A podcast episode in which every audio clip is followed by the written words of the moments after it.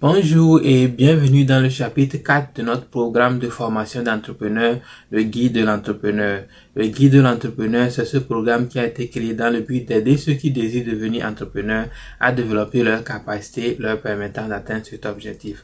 Comme je l'ai déjà dit, nous sommes sur le chapitre 4. Dans ce chapitre 4, nous allons parler de comment évaluer son idée. Dans le chapitre 3, nous avions parlé de l'idée elle-même et maintenant nous allons parler de comment évaluer l'idée.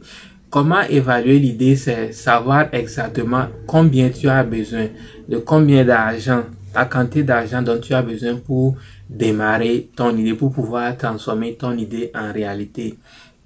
Et cette phase, et ce qui est important dans cette phase est de savoir exactement de quoi tu as besoin pour démarrer ton idée. Si tu sais exactement de quoi tu as besoin pour démarrer ton idée, tu vas juste attribuer des prix à ces choses et tu vas savoir exactement de combien, tu as besoin pour démarrer ton idée. Disons que par exemple, tu veux démarrer un restaurant. Tout ce que tu as besoin, c'est de te mettre à table et de savoir les choses dont j'ai besoin pour démarrer un restaurant.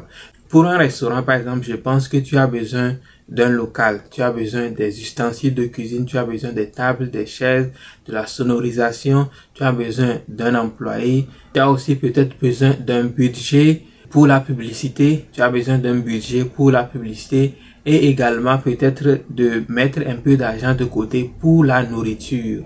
Donc, la nourriture que tu vas avoir, dont tu auras besoin pour démarrer, pour cuisiner et autres pour les débuts.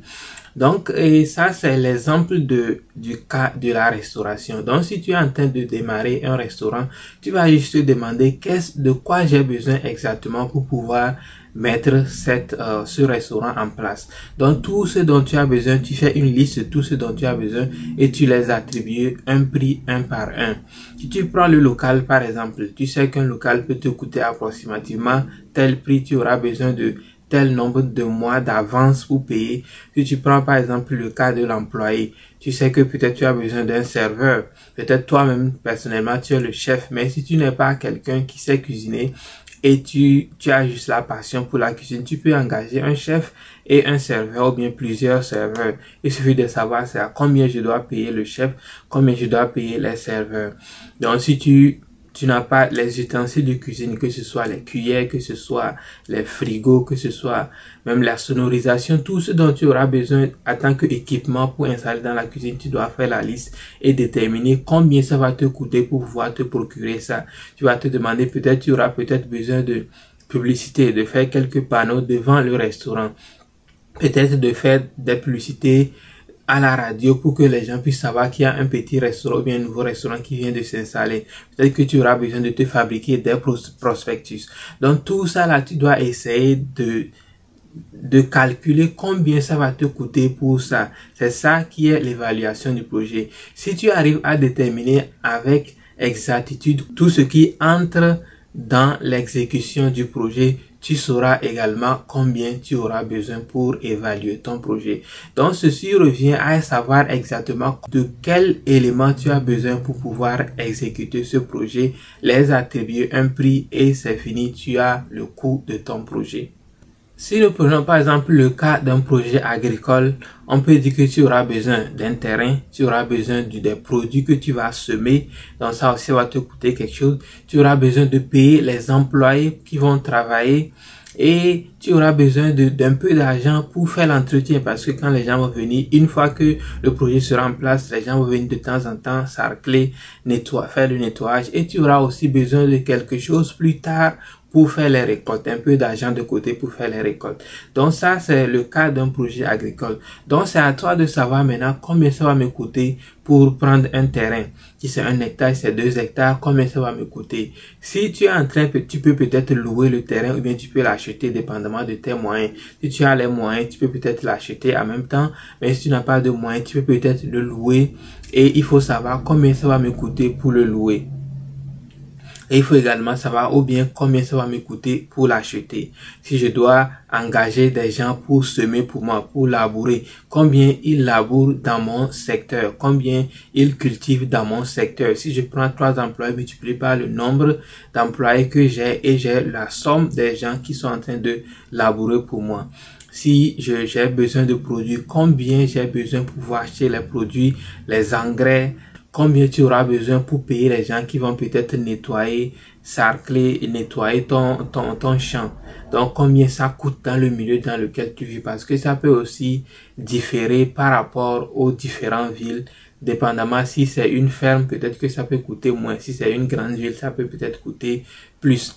Donc, à toi de savoir exactement les éléments qui entrent dans l'exécution de ton projet et attribuer chaque prix. Tu vas juste se renseigner sur les gens qui ont déjà fait la chose et qui peuvent te donner exactement de quoi tu as besoin. Par exemple, sur un hectare de terrain, combien de bols de maïs tu as besoin de semer? Et tu vas faire ça multiplié par le nombre d'hectares que tu veux faire. Combien de personnes j'aurais besoin pour cultiver un hectare? Tu prends ça et tu vas à combien serait payé une personne pour pouvoir semer du maïs sur un hectare? Donc des trucs comme ça, des petits trucs comme ça et tu as déjà exactement combien ça va te coûter pour et démarrer ton projet. Donc, on va dire que l'estimation du projet est un peu simple et compliqué. Ça peut être simple si tu sais de quoi tu as besoin, mais si tu ne sais pas de quoi tu as besoin, ça peut être très difficile. Donc, si tu, tu as déjà une idée, si, si par exemple c'est quelque chose que tu faisais déjà comme passion, peut-être que tu peux facilement savoir les éléments dont tu as besoin, dont tu vas juste aller demander les prix par rapport au temps que tu veux démarrer parce que les prix aussi peuvent changer. Peut-être tu peux demander les prix aujourd'hui, mais parce que tu n'as pas démarré, l'année prochaine, les prix peuvent augmenter ou diminuer. Donc, il faut d'abord savoir de quoi tu as besoin exactement pour démarrer ton projet. Ça, c'est un. Et secondo, attribuer un prix à chaque élément tu as pu lister. Et c'est le total qui te donne le prix de ce dont tu as besoin. Plus tu seras exact dans ton évaluation des éléments dont tu as besoin et tu seras exact également dans les prix que tu as attribués à chaque élément. Plus aussi tu auras, tu seras exact dans le prix général de ton projet. Donc, si tu ne mets pas tous les éléments, si tu oublies beaucoup d'éléments, tu vas que le prix sera moins, mais quand tu seras à l'étape d'exécution, ça ne va pas être suffisant.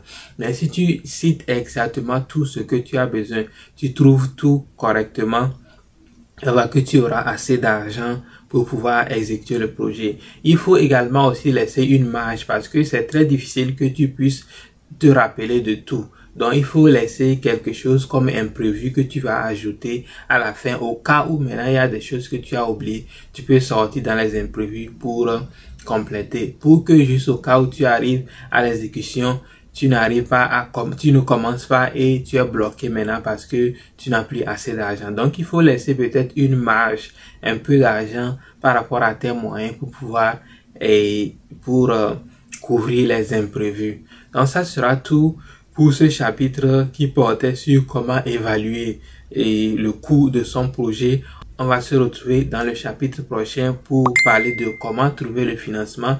Mais avant de te laisser partir, dis-moi en commentaire comment est-ce que toi tu as fait pour évaluer le projet sur lequel tu travailles actuellement? Si tu as une entreprise et tu travailles actuellement dans ton entreprise, comment tu as, quel, par quelle méthode toi tu évalues ton projet ou bien par quelle méthode tu as évalué ton projet? Donc dis-moi en commentaire comment tu, tu es arrivé et on va se retrouver dans le chapitre prochain pour parler d'un autre thème. Bye bye.